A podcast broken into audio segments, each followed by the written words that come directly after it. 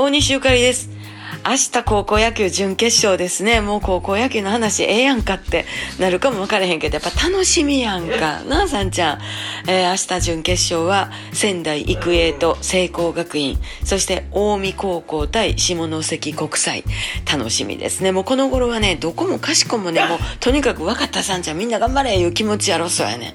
なんか負けそうやったチームが逆転のチャンスの時になんかベンチでちょっとなんかね、ピッチャーの子とか泣いてたりすんねん。さんちゃんも泣いてんか。それ見てなんかね、うーっとなるんですよね。で、野球の人は大体ね、お尻大きいけど細い子が多かった、今までね。この頃はもうね、筋トレバッチバチやしね、ごっついしね、なんか時代変わったよね、さんちゃんね。えー、坊主とちゃう学校もあったりしますしね。